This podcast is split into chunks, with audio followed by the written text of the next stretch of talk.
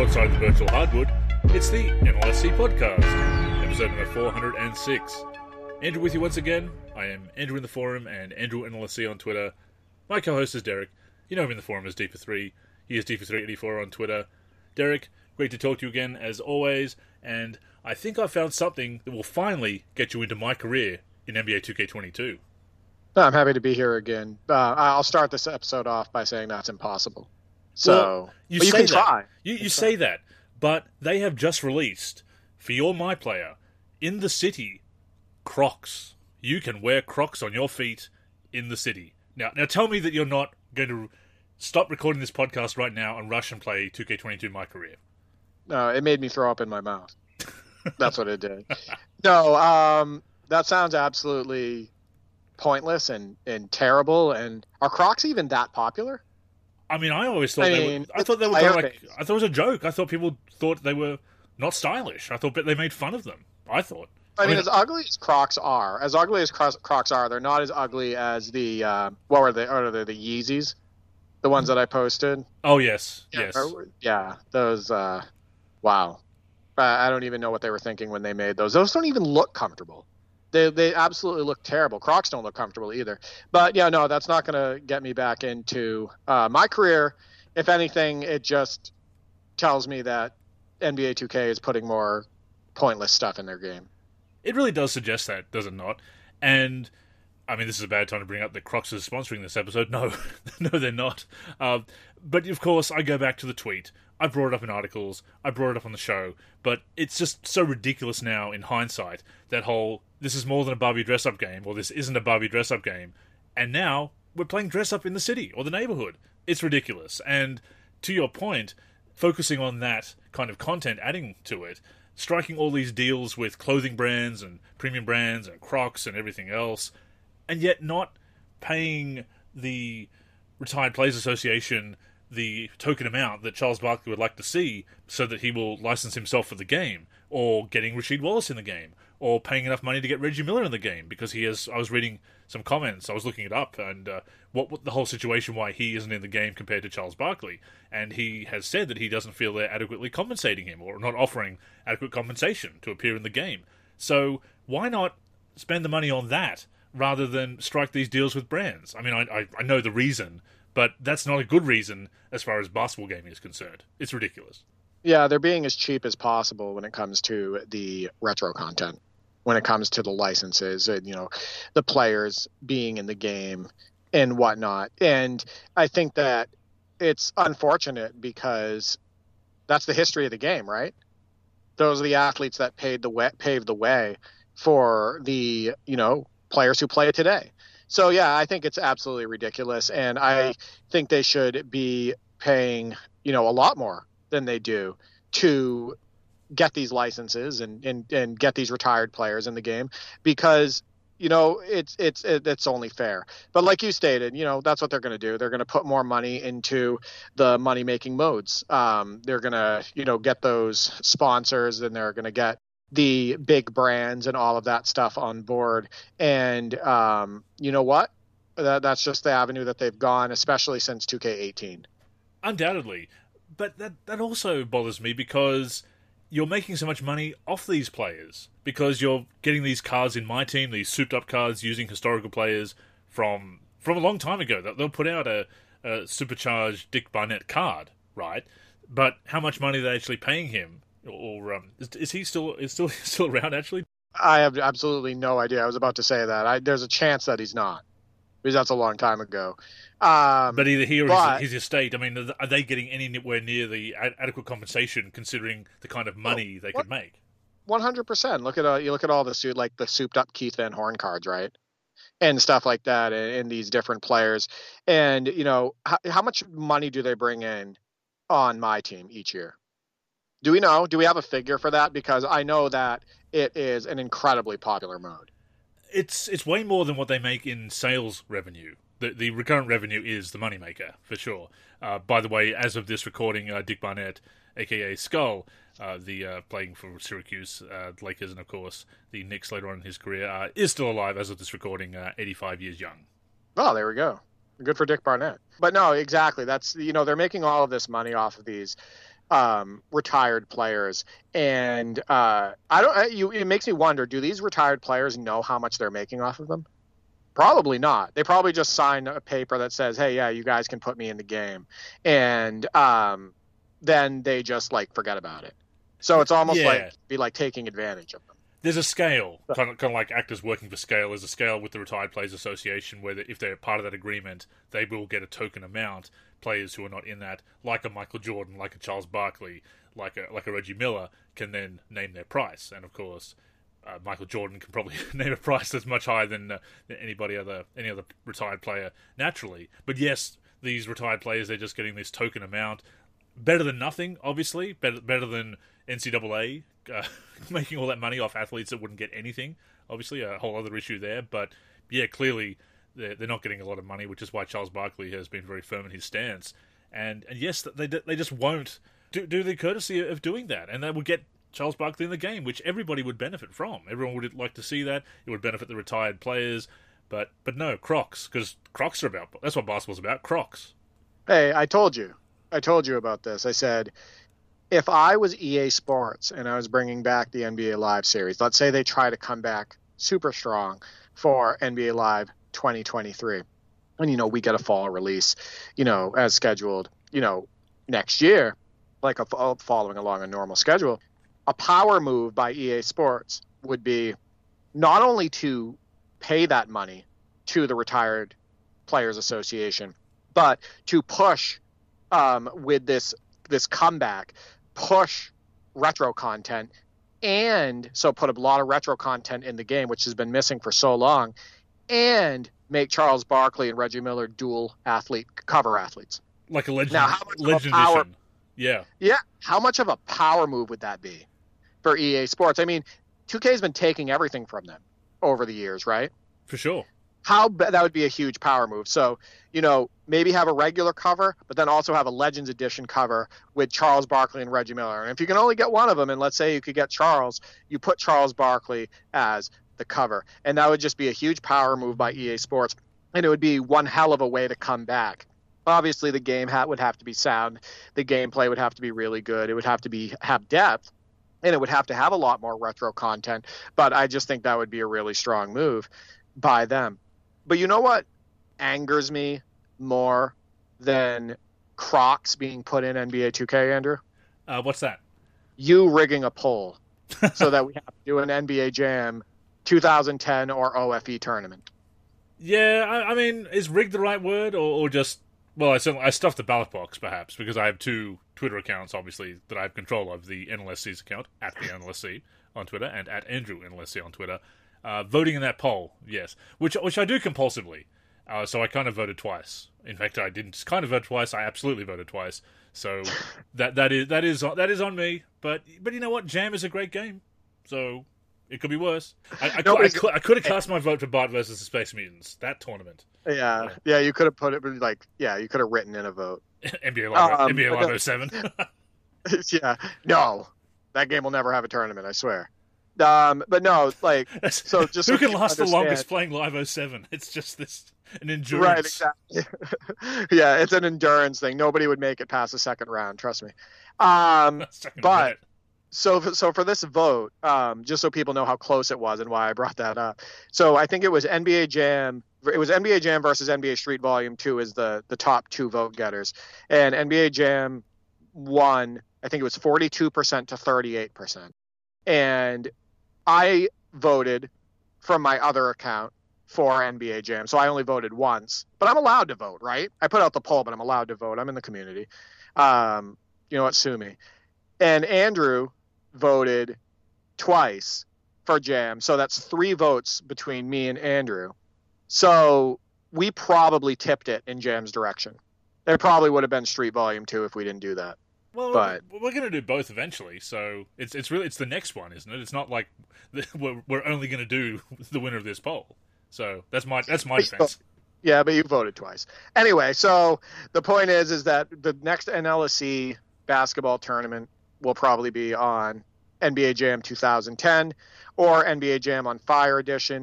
I'm not sure if we're going to do like straight up head to head or if we're going to do, you know, four people on the screen at the same time, so four connected. at the same time, like me and Andrew, or Andrew and I, excuse me, versus you know two other NLSC members, and then like that's how all those um, rounds go. That would be a lot harder to do because everybody has different schedules and lives in different parts of the world.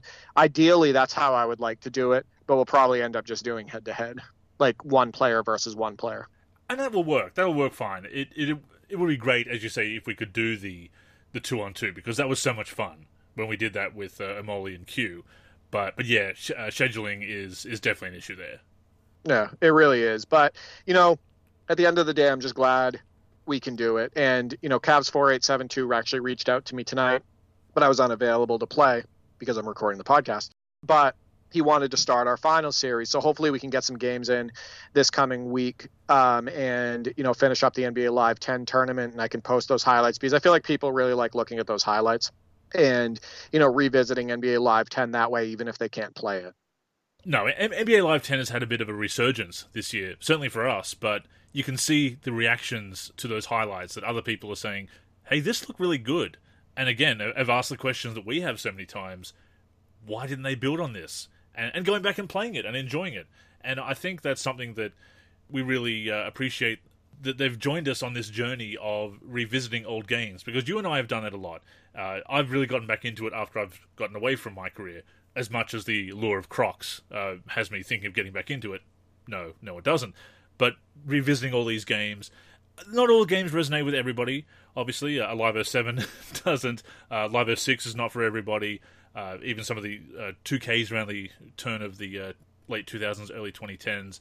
You know, not everybody can go way back as, as we do, but we have seen a lot of people uh, really take to it and, and be in, you know, credit us for inspiring them to go back, which is uh, you know, very humbling to hear. And uh, oh, shout out to VF Baller who, who put out a video. Uh, I was about to say, a very nice video um, with some very nice comments, and, and, you know we're very flattered, and you know that's what we try to do in our community to to critique, but also to celebrate and, and, to, and to enjoy games and, and and point out issues when there's problems with them. But no, I, I was very uh, touched by those words. So you know, shout out to you, VF.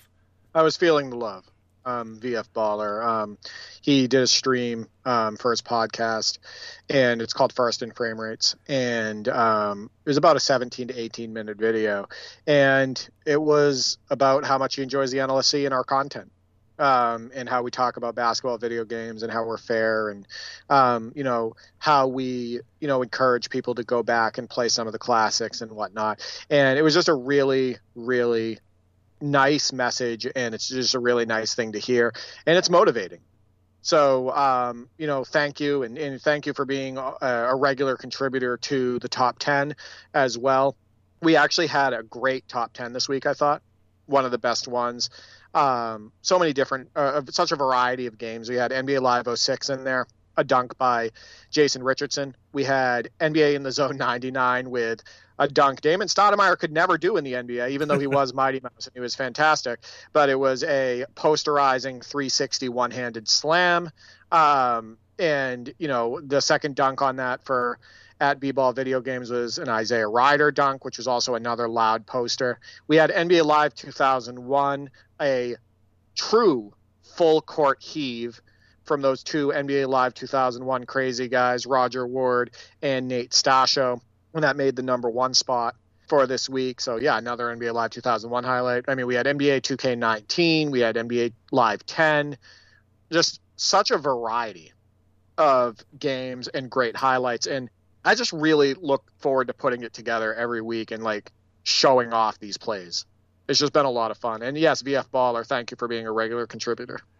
Absolutely, and I love getting the getting the video from you and, and seeing what actually made the cut this week. I actually shot a 2K17 video along to you that I found in my archives uh, over the past uh, few days, which uh, which made it in there. The the Ron Harper uh, bad timing, bad shot quality fling that just went in from near half court after a broken play.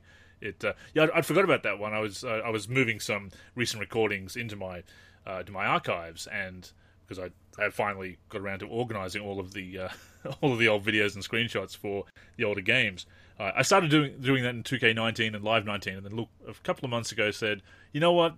I'm sick of going through a big folder of videos and, uh, and screenshots. I'll do the same organization that I've done for the later games. So that took a, a day to do to organize all that. But I found that one. I sent it along, and it's uh, it's it's fun. I, I, do have some more highlights that I'll have to send along to you like that. And, to that point, I mean, certainly anything from your recent sessions, people send that along to Derek. But if you've got something cool in the archives, don't be shy about sending that along as well. Yeah, please use your archived great highlights and send them over because I know for some of you they're just kind of like sitting maybe on an external drive or they're just sitting in a folder that you never go into anymore. Um, but there's a lot of people out there that would actually love to see them. You know what I mean? Like people really like these highlights in the top 10 and whatnot. And, you know, I'll go back sometimes and I'll dig and I'll dig a highlight, dig out a highlight from something one of my brothers did. Um, I've done that before and put it in the top 10. A great highlight is a great highlight. It's the top 10 plays of the week. It doesn't mean that it happened that week. You know what I mean? So, um, yeah, definitely send those along if you have them. And of course, I mean, dunks are always great. Uh, I'm always thinking now of trying to send things along like that half court fling because I know I send you a lot of dunks, but I'm also looking through my archives and also when I have a, a session of uh, a new session with a game uh, and get uh, some footage from that. Uh, also thinking about the highlights, like there's there's so many things. Again, look at that top play this week uh, from from Roger and Nate. That that full court fling that stuff, that the, the crazy stuff, the wild shots, game winners. We've had some some great ones as well. Uh, the Live King sending along that uh, Damian Lillard a game winner a couple of weeks ago. I mean, all, all that stuff is great. If it's a spectacular moment on the virtual hardwood, then uh, yeah, we, we would love to uh, to feature that. In that NBA 2K9 um, first half highlight reel that um, you retweeted, and you know people got to take a look at that I posted on Twitter. There's a layup in there where I drive hard left and Julius Erving gets hit and he does this acrobatic no look layup. That's a top 10 play right there. That looks right? amazing. So yeah. like it yeah. yeah, it doesn't always need to be a dunk. It can be, you know, an acrobatic layup. Um, it can be like a ridiculous basket and foul, you know, stuff like that. You know, she should take a shot from the floor and it goes in. We've had one of those before, and that was um, MP3, uh, our buddy Mike, who submitted that one as well. And I think that was on 2K17 from him. So yeah, you know, it doesn't always need to be a dunk. So it was nice to throw those in there this week. Um, you know, the shot that you made with Ron Harper right inside half court from 2K17 at the buzzer of the shot clock. And then obviously the number one play, which was the full court shot that went in. And of course, defensive plays as well. I mean, if you if you're playing with some retro rosters and you block Shaq with Muggsy Bogues, I, I think that's going to rank pretty high in the top ten. Yeah, I mean, we had a block that made the number one play. It was from NBA Street Volume 2, and a three point shot went up, and Shaq trapped it on the top of the glass. Right? That's a top 10. I mean, that's easily a top 10 play, if not the number one play of the week in some weeks. So, yeah, blocks, you know, good defensive plays, great blocks, etc. Obviously, you and I are playing uh, some older games uh, recently. You are always tweeting out from the. Uh, uh, Deep3 Gaming at Deep3G on Twitter, of course that reel that you mentioned, uh, 2K9. Uh, yeah, I haven't spent as much time with 2K9. Uh, I do have it on multiple platforms, including PC. I had a slightly easier time getting it on PC than you did. You've talked about that story before, but yeah, it's a uh, it's a game that I think we overlook, and it's a, it's a, a special game as well, a significant game, being the first 2K on PC. It was the first 2K that my brother and I got in my brother Nick and I got incredibly deep into a season. I mean, we got almost 60 games into a season, 12 minute quarters, playing every game against each other with me using the Nuggets and him using the Celtics. And um, of course, we were using the default roster in the game. So I ended up having um, Allen Iverson on the Nuggets too, which is like my favorite Nuggets team. It's the Nuggets with, you know, Iverson and Melo and Martin and Nene and and whatnot.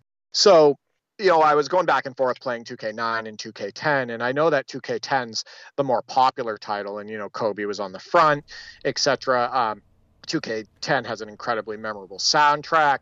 Uh, you know, the graphics did get a bit of an improvement as well from 2K9, but I got to tell you, the gameplay is just a lot looser overall on NBA 2K9, and I find myself enjoying playing it a bit more. It seems like there's a little bit more of an animation variety um, a little bit more control of the player, less gravity issues where, like in NBA 2K10, there's a lot of being sucked into the ball handler or sucked into different players and whatnot. So, yeah, I, I was, you know, playing 2K9. I was putting together those highlights, and I'm like, man, this game has some awesome animations, and yeah, I can't wait to get up the floor and try another move and whatnot. So, yeah, it's an impressive release for 2K Sports. I think it's it's very underrated, to be honest. Just as Live was struggling at that time in the mid to late 2000s, of course, they did bounce back with 09 and especially 10 you could see 2K going from strength to strength. They did overtake Live in sales, obviously, and the, the gameplay was becoming a bit more accessible. I do prefer later 2K titles that have the right stick dribbling, but I have found that I can go back and enjoy those games a lot more now that I've really shed some, maybe some of those leftover Live fanboy feelings from the uh, you know growing up as an NBA Live gamer and and really getting getting used to that 2K style and the feel. I can enjoy those games a bit more, though I do miss the the right stick dribbling controls in those old games. I was messing around a little bit with 2K7 uh, over the past 24 hours. Just getting mostly getting some screenshots, but also just getting a feel for it because I do want to go back and cover some of those games in Wayback Wednesday in 2022 because I've I've covered a lot of uh, NBA Live games for the 25th anniversary of NBA Live. I do cover 2K and other games in Wayback Wednesday these past uh, five or six years that I've been running that. Uh, wow, five or six years that I've been doing that those features. But I, I, do want to go back and spend some more time with those games because those were games, kind of your 2K6 to 2K8 era, that I tried to get into. I, I really tried, but just couldn't really warm up to them even as NBA Live was struggling. Of course, I had the PC releases that I was modding for NBA Live, so that kept me busy and, and occupied uh, playing and, and, modding those. But I, would love to go back to those games and, and, spend more time with them. And of course, we can do that as well together over Parsec. Yeah, uh, you know, isn't it crazy that it took EA Sport, excuse me, 2K Sports so long to adopt that right stick dribbling? So NBA Live 2003, boom, right stick dribbling, good feeling right stick dribbling out of the gate too, for the EA Sports NBA Live series, and then 10 years it took for 2K to put it in the NBA 2K series. That's wild to me. 10 years of the iso motion dribbling. So, yeah, I, I don't, um, you know, you know, I go back and I play NBA Live 09 and NBA Live 10, and then I play 2K9 and 2K10, and that's the one thing that really stands out with the live games that I really enjoy a lot more is that you know the control over the ball handling. You definitely have more control over the moves that you string together. Um, you know, you can make quicker moves as a result, etc. So, um, you know, good for EA Sports, but I, st- I can't believe it took 2K Sports that long, a decade to implement right stick dribbling. It is very unusual because they were taking some ideas from, from Live, as much as people say that Live didn't have any good ideas. That they did come up with some, and, and 2K rightfully borrowed them, and in many cases made them better. The franchise gaming being a, an example. Of course, that was something that was probably already going to be always going to be in the pipeline, and EA just got there first in Live 2000. But nevertheless, Association and the subsequent modes have done it so much better than Franchise or, or Dynasty in Live. But yeah, it, it is strange do you think it was just because isomotion was that was a 2K thing? Like that that was their identity of their controls, and they had the shot stick, which Live didn't, and Live was doing things like the three shoot buttons in 07, which was a flop. Uh, do you think it was just you know we're 2K and we have isomotion, and this is our approach to things? Do, and do you think it was that, or do you think it was kind of bringing in those last live people, the, the people who were holding on to live and not really warming up to 2K, like myself, I guess, that they just kind of said, okay, we're going to bring, bring in this idea and really just dominate the the market. I mean, it, it could be part stubborn, part pride, I guess. Mm, you know, yeah. like like this is our thing, and um, you know, we can make this great. And if you remember correctly, they made some adjustments from NBA 2K11 and NBA 2K12. Um, they they made the dribbling more robust in NBA 2K12 over 2K11. You could do more with it um, by holding down the left bumper and doing moves, and then holding down the left bumper and the right bumper um, at the you know at the same time, and then you have a whole different set of moves and stuff. So they were still expanding on that iso motion dribbling quite a bit right before they got that right stick dribbling. So from 2K11 to 2K12. So um, it could be a stubborn thing. It could be a pride thing. Uh, it could be, uh, hey, we want to get the most out of this before we drop it, and here's some new ideas where we can implement it and make it better. Um, or maybe they hung on to it for too long. I don't know. I mean, clearly NBA 2K11 and 2K12 didn't suffer popularity wise. No. You know, because of that, they were um, two of the most popular releases ever for the series, um, especially 2K11. But yeah, I, I just, it just still surprises me because you know, it worked so well for EA Sports and it was such a good thing for control for the user. I do want to say, though, I was playing NBA Live 2002 tonight. Um, I shared a uh, Jordan Wizards play where, you know, I uh, size up and up fake Kobe. Kobe jumps. I drive by Kobe. I cross over Samaki Walker. And then I Kobe gets back into the play, but then I posterize him um, with a two handed jam.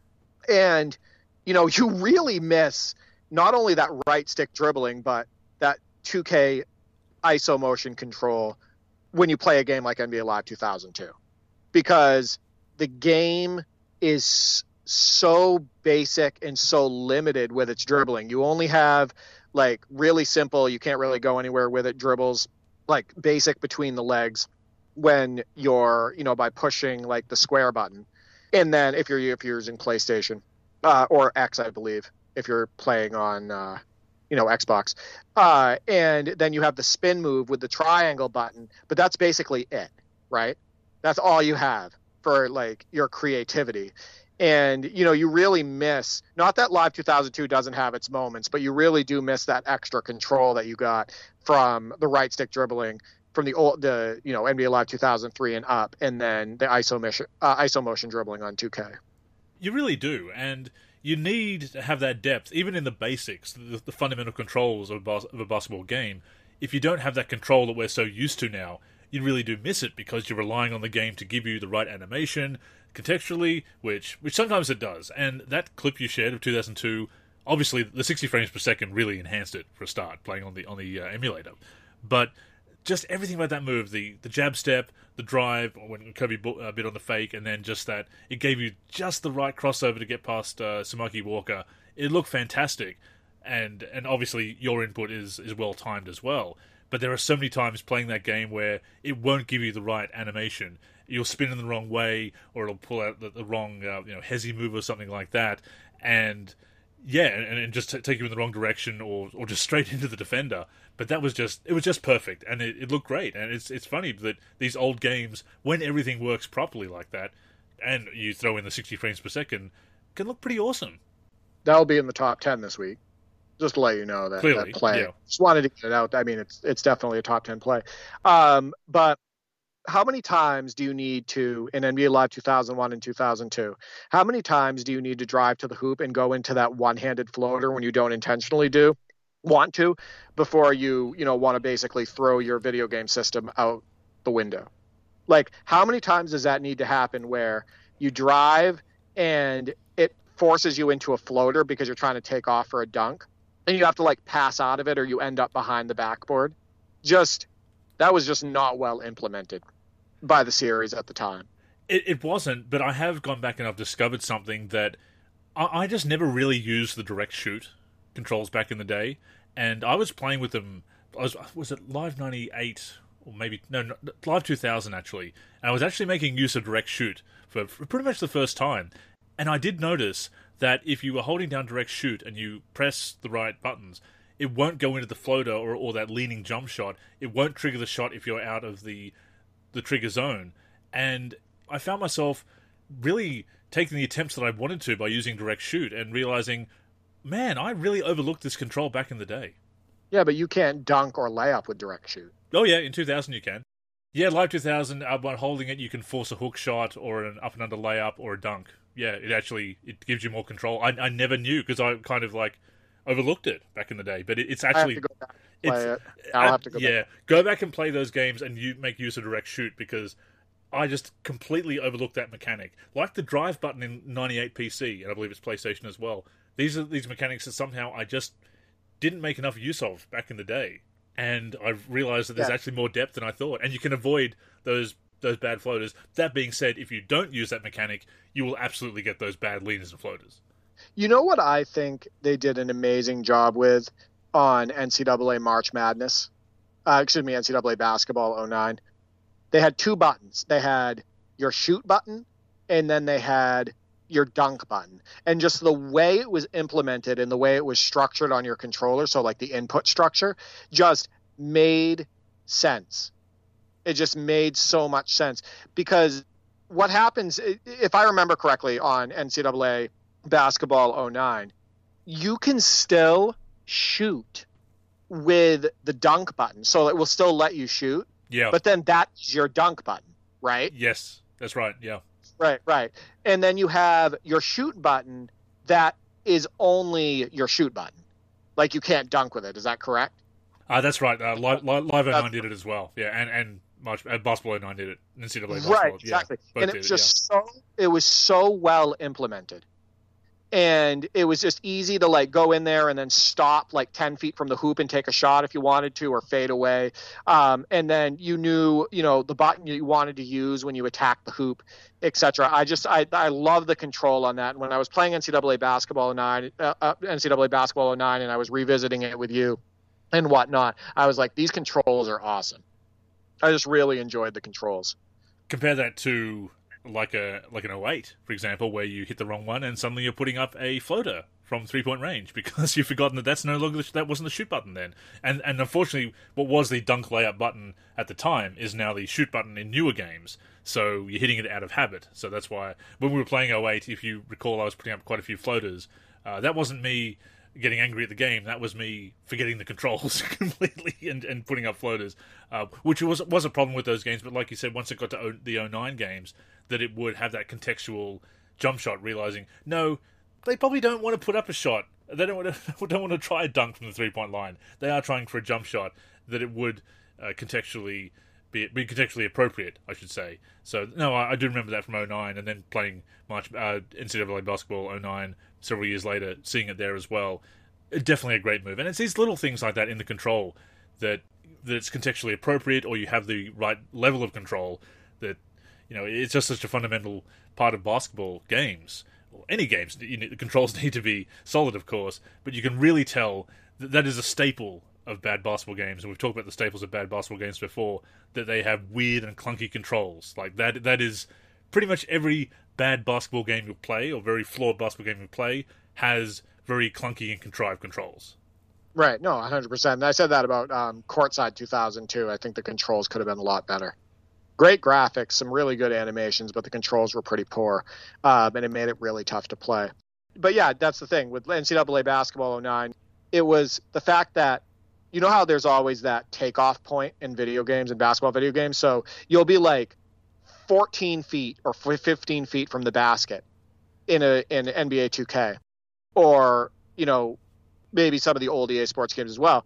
And you'll like get if you push the shoot button, you're dragged into a layup or dunk or into a defender, and it's like I did not want to do that. I wanted to pull up. The uh, And what ends- the gather zone, like the trigger gather zone, yeah. Yeah, right, exactly. And with NBA NCAA basketball 09, what they did was they said, okay, well, if you don't want to hit that shoot slash dunk button and get dragged to the hoop when you don't want to be in the gather zone, then you can you have another button which is easily accessible in the right location where you can say, you know what, it will shoot no matter what. So I can take that 14 footer, I can take that 11 footer, I can fade if I want to, and it was just a great way to, you know, and that's what one of the reasons why also I want to use that game for our March Madness tournament because I just feel like the controls are so good and you have so much control over the action. And sure, the game's not perfect, and sure, sometimes the animations can be a little bit clunky and whatnot, but the game has great control and it's fun. It's funny that we don't really have that ability in modern games. I know we're using the buttons for the all the pass controls, which works quite well, and we've got the the Pro Stick in 2K, which also has its uses. But you still have that gather and trigger zone that you don't always get that shot that you that you want unless you hit that trigger, that left trigger, to come to a dead stop in 2K. So it's that it's that extra control. So we've kind of got it, but it doesn't feel quite as intuitive as those old games. Ironically, It really doesn't. Um, and uh, it's it's more it's more about the button placement and you know how well it works and you know how good the players stop anyway. Like how you know do they stop well on a dime? Um, are you going to end up where you want to be, etc. When you take the shot, but um, yeah. Anyway, I wanted to you know bring up that live 2002 highlight because I did play a game against the computer. It was the Wizards versus the Lakers. Shaq killed me. Um, he was just dunking all over me. And while I think that game definitely has a lot of issues, it's not one of my favorite lives um, in the series. It definitely has its moments, and that was one of the good moments. No, I, I definitely agree. I, feel the same about 2002. I, played the hell out of that back in the day. Played a, a franchise with the Kings. Uh, got about 60 games through and ended up simulating, recreating it later, many years later, and getting some closure on it because I. But by the time I I finished, or by the time I got to that point in the, in the season, uh, high school was wrapping up, and there was other thing. And Live 2003 was coming out, so I was moving on to that because, of course, playing the 12 minute quarters, uh, as I, as I like to do in the 82 games. So uh, I didn't get through the season, but I, and then lost the save, unfortunately, uh, because of course PlayStation 2 had the uh, the 8 megabyte uh, memory cards. So you ended up deleting things to make space. Oh, I'm never going to play that game again. I'm moving on to a new one. yeah, then years later you realize you wish you still had those old saves that you had at the time. Nevertheless, I did. Yeah, corrupt memory cards. What a terrible memory. Oh, that too. Yeah, yeah. Lots of problems with that. So I did recreate that. I got some closure on it. It was fun. But but I did play the hell out of that back in uh, circa 2001, 2002, and yeah, it as you say, it does have those issues. Uh, some of them are issues of the time. It has some u- unique issues. Uh, you you don't jump for defensive rebounds in that game. You get them flat-footed. Yeah, do not jump for rebounds ever. Yeah, you know if somebody's if the opponent's at the free throw line, and you know, let's say Shaq's at the free throw line, and you know there's a good chance that it's going to miss. Um, don't jump. Walk into the ball. Yep. Walk where you think it's going to land because it is possibly the worst rebound mechanics in basketball game his, in simulation basketball game history. It really Do not is, jump. yeah. Uh, it was yeah. kind of like that in 2001 as well. You, you, don't get it as much in user versus user, but you definitely see it against the CPU, and the CPU will just get a ridiculous amount of offensive boards if you do that. But you brought up Shaq. Uh, Shaq once dropped 73 points on me in 12 minute quarters in that game. Uh, he, he, he was, he's a beast. he is unstoppable in that game. Yeah, I'm in there. I'm in the paint, and I'm jumping at the right time to try to block him. And he is just absolutely pummeling me and throwing down two handed hammers. And, and you know what? It was kind of cool, to be honest with you. Like, it almost felt cool to be helpless next trying to guard Shaq because that's pretty realistic. That's pretty sick. Especially that yeah. 2000s powerful um, Shaq that was just dominating everybody. Um, but at the same time, I was just like, oh my God, I hope I can win this game. I did end up pulling it out right at the end. But uh, yeah, he was a handful. Kobe didn't do too much to me, but Shaq was killing me.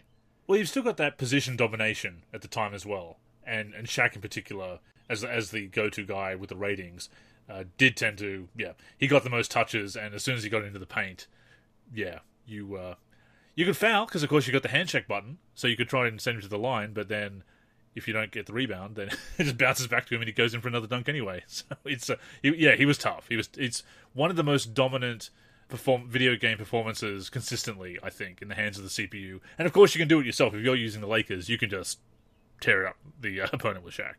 Stildo, uh, 33. You know, one kid, at, at one kidney kidney um, on Twitter. You know who's in charge of the 2K19 rosters? Yes. We need to have a talk. So, my brother and I are playing NBA 2K19 in my league, and we're using the 8990 roster. And this this roster is just amazing. Um, I did some conversions for it, um, and I believe a few few of the faces I created are in it. But the guys that you know, Calvin Chan who made the cyber faces, um, Peaceman Not who did the jerseys, um, I think Sticky Fingers did some of the courts. And Stildo 33 puts it all together, and Hornets on Fire also did the ratings. So I have to talk to him. So we're, we're, having a blast. I'm eight and nine with the Trailblazers because Kevin Duckworth and Buck Williams feel useless. That's I'll, I'll have a talk with Stildo off the air about that. Um, but my brother is using the Spurs. This is the rookie version of David Robinson. He is 18 and 0 in this season because David Robinson is the most unstoppable force in video game history. And we need to have a we need to have a talk. We need to look at those tendencies. We need to look at those ratings because right now my brother is dropping about in I think 36 minutes a game, something like that. I think he's dropping 40 points, 30 rebounds, eight assists, five steals, and eight blocks a game with David Robinson. Eight or nine blocks a game, shooting about 70% from the floor. I can't stop him. The last game I just played with against him tonight, uh, I think he dropped 60 points and 20 rebounds on me. So I'm doing everything I can. I was using the Hawks. I'm throwing Kevin Willis and Moses Malone at him. I'm, you know, I'm putting my hands straight up. I'm jump, jumping for blocks at the right times. All this stuff. He is just absolutely crushing me. So, you know, I've played basketball game, video games almost my entire life. So literally about 30 years, over 30 years of basketball gaming. And I don't think I have ever played a more unstoppable player than David Robinson in 2K19 on these rosters. He is just an absolute nightmare to deal with. I mean, the Admiral was a hell of a player, obviously, but yeah, maybe those numbers are slightly inflated. Those are some Live 95 numbers. Well, Live 95 Super Nintendo, because of course he was All Star Center in uh, Live 95 PC, or, or indeed replaced by Moses Malone in the starting lineup for the for the Spurs because he was uh, exclusive to NBA Action that year. But no, that's that's quite a, a video game performance by uh, by the Admiral there, and uh, eh, maybe a little bit more dominant than he was uh, as a rookie, anyway. But oh my god, he's yeah. just He went thirty for thirty nine from the field. Yeah, that's tough. That's, that's tough. That's a lot. Yeah, against the Hawks team, and I I play good defense. I played many people on the on the Discord um and whatnot from the NLSC, and I play I play good, and I can't stop him. I just can't do anything about him. And that Spurs team is good. I mean, they have Rod Strickland, they have Terry Cummings, they have Sean Elliott, um, they have Willie Anderson. They have, they have a big lineup, a strong lineup, a really talented lineup, and a good bench as well. And they almost beat the Trailblazers in the playoffs that year, if you remember correctly. And I believe they lost in seven games. So, but yeah, I mean, I got to have a talk with him because that's just unacceptable. I have no idea. It's just it's ridiculous. I gotta beat him though. He's against Akeem next game, and the last time I played against him with Akeem, I think I lost by two. So, you know, maybe the Rockets and Akeem can take him down next game. I don't know. I was I was gonna say if anybody's gonna take down the Admiral and the, the Spurs, it, has got to be Akeem's uh, Rockets for sure. Some great work, obviously, on those rosters from everybody involved are working on the going backwards and forwards, of course. I, I think, uh, is it 86, 87's next and uh, 94, 95? Or is it 87, 88 and 94, 95? No, they've already done 87, 88. Okay. We're working on 86, 87, and then 94, 95. And that's what's super exciting is so 94, 95, they're putting the finishing touches on that. And in January, that's our goal. Um, Stildo 33 and I, so Stildo 33 from the NLSC is going to where we're going to start a my league over Parsec. Um, I'm going to have him host, and I'm going to be we're going to do a 94-95 season, and it's going to be me with the Celtics, so with Dominique Wilkins, uh, Dino Radja, and whatnot, the team that lost to Orlando in the first round of the playoffs, and he'll probably end up using Orlando because he was a monumental, huge Shaq fan, um, Shaq and Penny fan um, from back in the day. So um, yeah, that's going to be really exciting. We're going to play the whole My League over Parsec. You guys are going to get a lot of highlights. I'm sure there's going to be a lot of top ten plays that make the make the countdown. So that's going to be a lot of fun. I'm, I'm looking forward to it. And, and 94, 95, it's one of those seasons, and I have mentioned this in a Friday Five, that it kind of doesn't get it's kind of overlooked, which is strange because it was such an eventful year. There's some play, there's some familiar faces in unusual places, in strange places, like a, like a Dominique Wilkins in Boston. You've got MJ's comeback. You've got the Rockets with their two years of dominance. Yeah, Drexler joins the Rockets in 94, 95. Big news, so, yeah, big, big movement. And yeah, you, you kind of I, I default to like a 95, 96 roster because that's those are the, that's the time when I really got into basketball with the with the with Jordan's comeback and the Bulls being back on top. But that 93, 94, and 94, 95, I feel are kind of underrepresented because they were kind of transitional years and seemed to be even more transitional years because it appeared that MJ was gone for good and then he came back, of course, in 95. But some really interesting stuff happened during the, the two during the back to back Rockets championship years that that I think would be really fun to play with. And, and for a lot of us older gamers, who love these retro rosters because they represent the time that we started around about the time we started watching or very early on in our fandom. It really takes us back to the early days of that fandom and basketball gaming as well and, and playing those licensed games. I mean you played the uh, tecmo super nba basketball uh, etc but kind of that, that, that rise of nba live in the mid 90s is that that uh, that period in the nba live 95 for 16-bit was the 93 94 rosters, final 93 94 rosters. They updated to 95 with all the class of 94 rookies on PC. So, yeah, it really takes you back to that time of not just the NBA, but also your some of your earliest or very formative years of basketball gaming and getting becoming a sim gamer and that kind of stuff. So I, I love seeing those rosters, those seasons rather, uh, recreated in roster mods. I love it. It's amazing. And 94 95 in the NBA just had so much talent. Like so, there's so, so, much many good character. teams. Yeah, Yeah, and you know Jordan coming back just makes it even more memorable. Obviously, even though he only came back for 17 games in the regular season, and then um, obviously they got taken out by the Orlando Magic in the playoffs, which is a formidable, for, for nothing to feel bad about there, because that Orlando Magic team was just absolutely fantastic. But yeah, I you know I I'm really looking forward to it.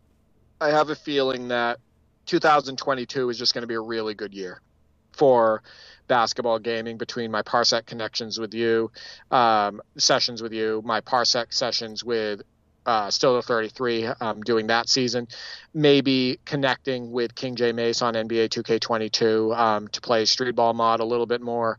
Uh, there's just a lot of different you know the gaming with my brothers and everything in our seasons on 2k17 2k19 uh, 2k16 it, it, i think it's just going to be a really good year in 2022 for basketball gaming it is, especially when you don't limit yourself to the latest release. Which is, and I'm not saying I'm not saying don't play 2K22 because I have not shelved it completely, as I said last week.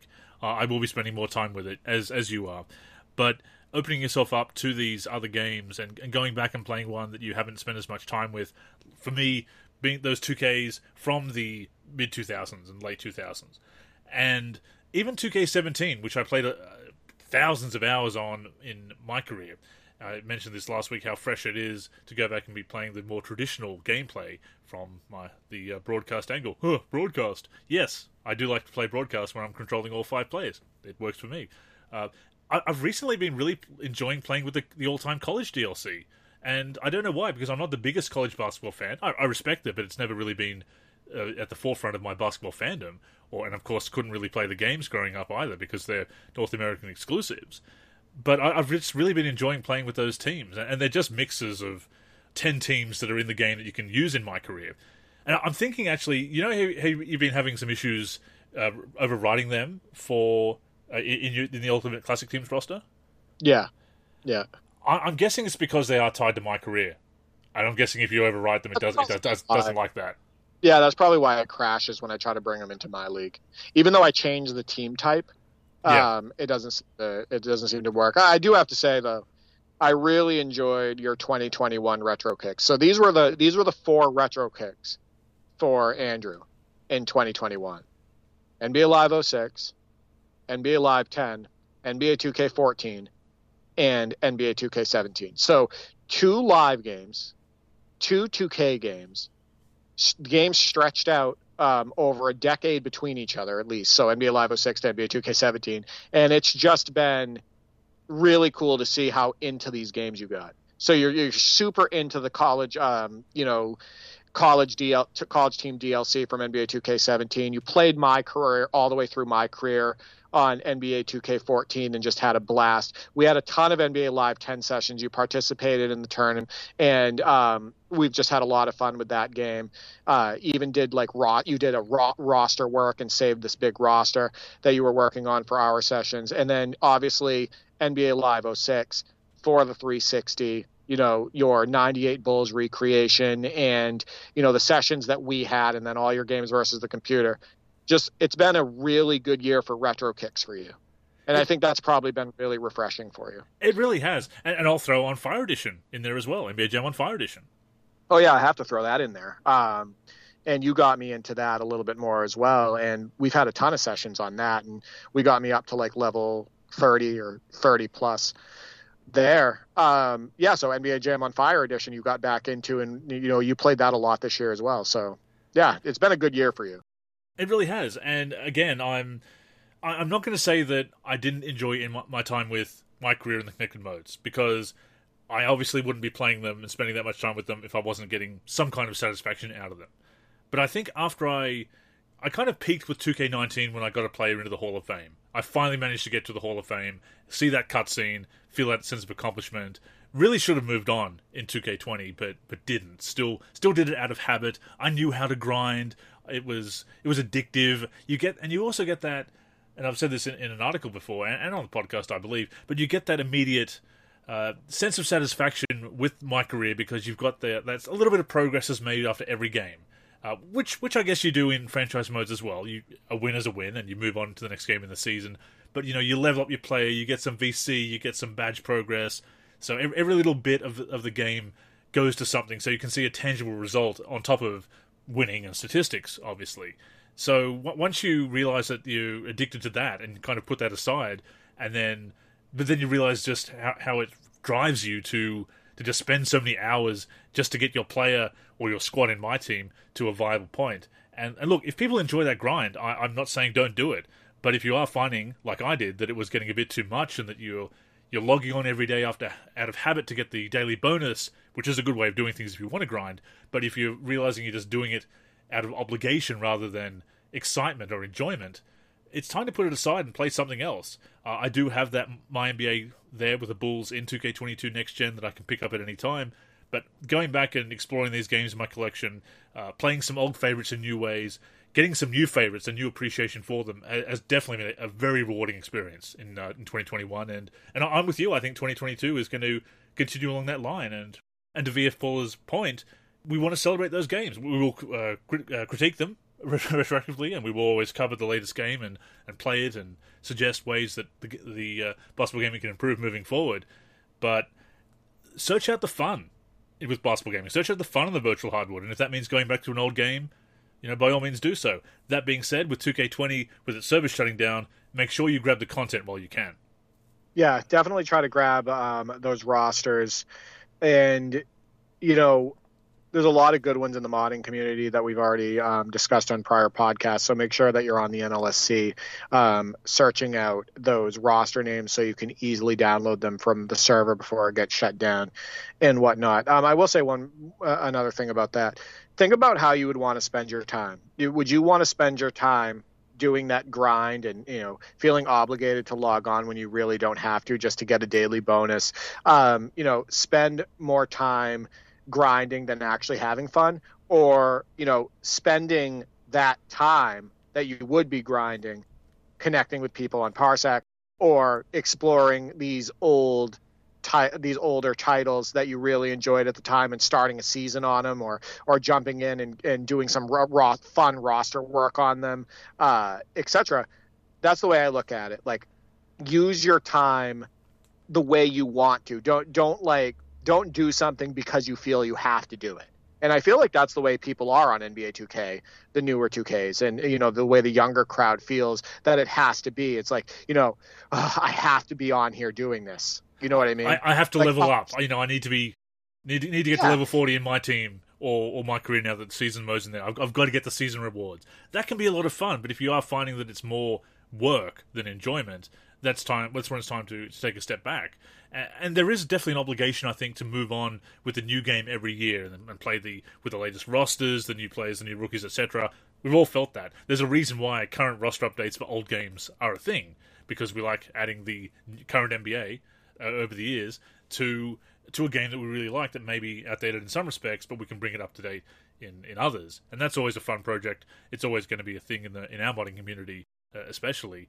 But you look at other genres, you know, there are still people, myself included, that will go back and play a Fallout 3 or Fallout New Vegas or, or Fallout 4 or, or, or or other favorites that are years old now, or Skyrim or, or anything, you know, getting all the Bethesda games up out of the way here, but whatever the genre, GTA, of course. I mean, that's being re-released every generation. GTA Five, so it seems, third generation in a row without a, a, brand new GTA game. But there's no reason we can't go back and enjoy the standout titles, the standout basketball games that hold up, and we can enjoy. Even if somebody else doesn't enjoy them, that doesn't matter. You know, don't be beholden to what everybody else is playing if you're not enjoying it. Find the game that you enjoy, go back to an old favorite as we do in other genres. And if you can find a way to keep playing that years later, go for it. You know what game I beat last week? What's that? Dragon Warrior for NES. There you go. So that game came out in the 80s. Um, it's called Dragon Quest in Japan.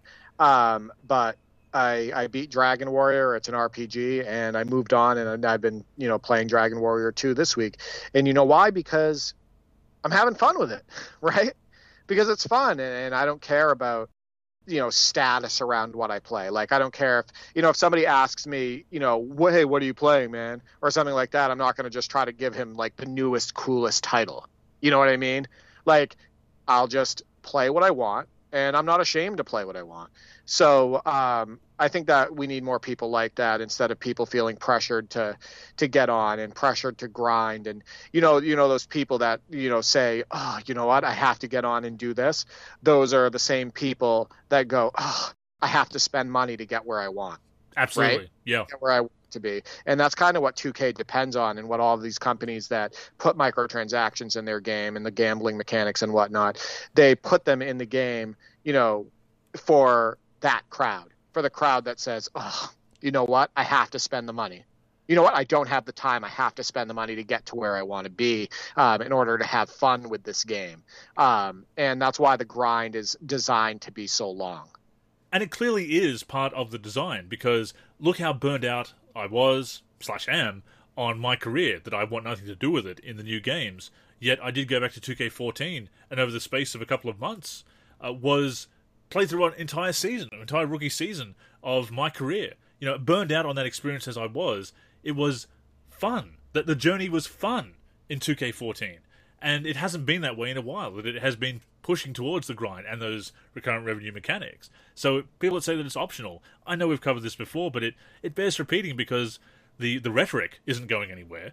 So let me say once again, it's designed in a way, as you said, to push people towards those microtransactions or to grind heavily in a way that's not as fun as it used to be. And to that point, I loved playing 2K14 my career this year. Despite all the burnout I had on the mode, I had so much fun with it because it was a fun journey going from uh, a low rating to into the 80s. Um, I, get, I think I hit 90 overall by the end of the year.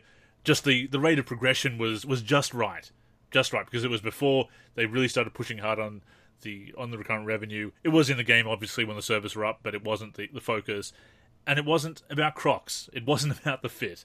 And, and again, putting out you look at those tweets from five years ago. Uh, we, this isn't a Barbie dress up game and now we're talking about Crocs. I say, what a croc, quite frankly. yeah, hundred percent. You know, maybe we're just old heads. Maybe we're just old heads that don't care about the brand names and and the Crocs and the backpacks and the skate and the skateboards and um, you know all of that stuff in the city. But you know, we're not the only ones complaining about this. A lot of the younger crowd is complaining about this too. That it's you know a less focus on basketball and that the games are more grindy and everything. I know it's not just us because sure. I see all because Absolutely. I see the cuts on social media and whatnot. So um, I don't think it's that because because we're old heads. I think that we're being realistic and we're thinking about all um, demographics. So um, you know, and I hope that when EA Sports comes back, and I think they will with the NBA Live series, or if they call it NBA Live anymore, when they come back with, you know, a simulation basketball title, that they're fair to the gamer and that they focus on the basketball portion and they don't make it grindy and whatnot because they'll win a lot of people over. Untitled NBA simulation by EA Sports 2023. The uh, the catchiest. I mean, I mean, they have they have Washington football team the catch, right now. The catchiest, the uh, catchiest title of all. But I think you hit the, the nail on the head there before when you said that it, it just you know don't care about what other people think. Seek out that enjoyment and, and play what you want to play. And if it's a game that's a few years old, fine. If it's the latest game and you find a way to enjoy that and you, you may still have ideas of how it could get better, but you're still enjoying the experience, that's great too. But don't seek out popularity, status, clout, whatever, you know, buzzword you want to use. Play what appeals to you and what makes you, you know, what brings you joy, what you have fun with on the virtual hardwood. That's what it comes down to. Right. Right, exactly. Play what you enjoy. Period. What play what brings you joy. And I think that's what we've been doing this year and I think that's why the gaming sessions have been so fun. Definitely. And it's what we'll be doing in 2022 as well and of course talking about it here on the NLSC podcast. But with that being said, that has brought us to the end of episode number 406 of the NLSC podcast. As always, we thank you for tuning in. We really do appreciate our listeners, each and every one of you. The NLSC podcast comes out every week on the NLSC, which is nba-live.com. We're also on all the major podcatching apps and platforms Apple Podcasts, Spotify, Stitcher, Podcast Addict, just to name a few. On those platforms, search for NLSC Podcast, look for our logo, that will be us. These days, you can also tune in on our YouTube channel, or once again, keep streaming on the NLSC. As long as you're tuning in and enjoying the show, that is the main thing. And we'd also love to connect with you on social media. So, Derek, what are your socials and any other final words you have for our listeners this week? No, thank you for listening to the NLSC podcast. Definitely keep sending me your basketball gaming highlights so I can include them in the top 10 plays of the week. And if you want to rig any polls that I put out, um, just follow Andrew's lead because he he uh, he'll make sure to, uh, to, to rig the vote. I'll tell you how to Um, vote. Yeah, I'll tell you how to vote. yeah, he'll tell you how to vote. Um, you can find me on Twitter at D for 384 um, or at D for 3G. I am on YouTube at D for 3, and I'm on the NLSC as a team member, D for 3. I am Andrew in the forum and Andrew NLSC on Twitter. The NLSC is on Twitter and Facebook at the NLSC. Our Instagram is NLSC Basketball. Our aforementioned YouTube channel is NBA Live Series Center. And of course, keep it locked to the NLSC itself, nba-live.com, for everything we do for basketball video games. But yes, that's all for this week, so thank you once again for tuning in. Until next time, I'm Andrew. And I'm Derek. Go get buckets, everyone.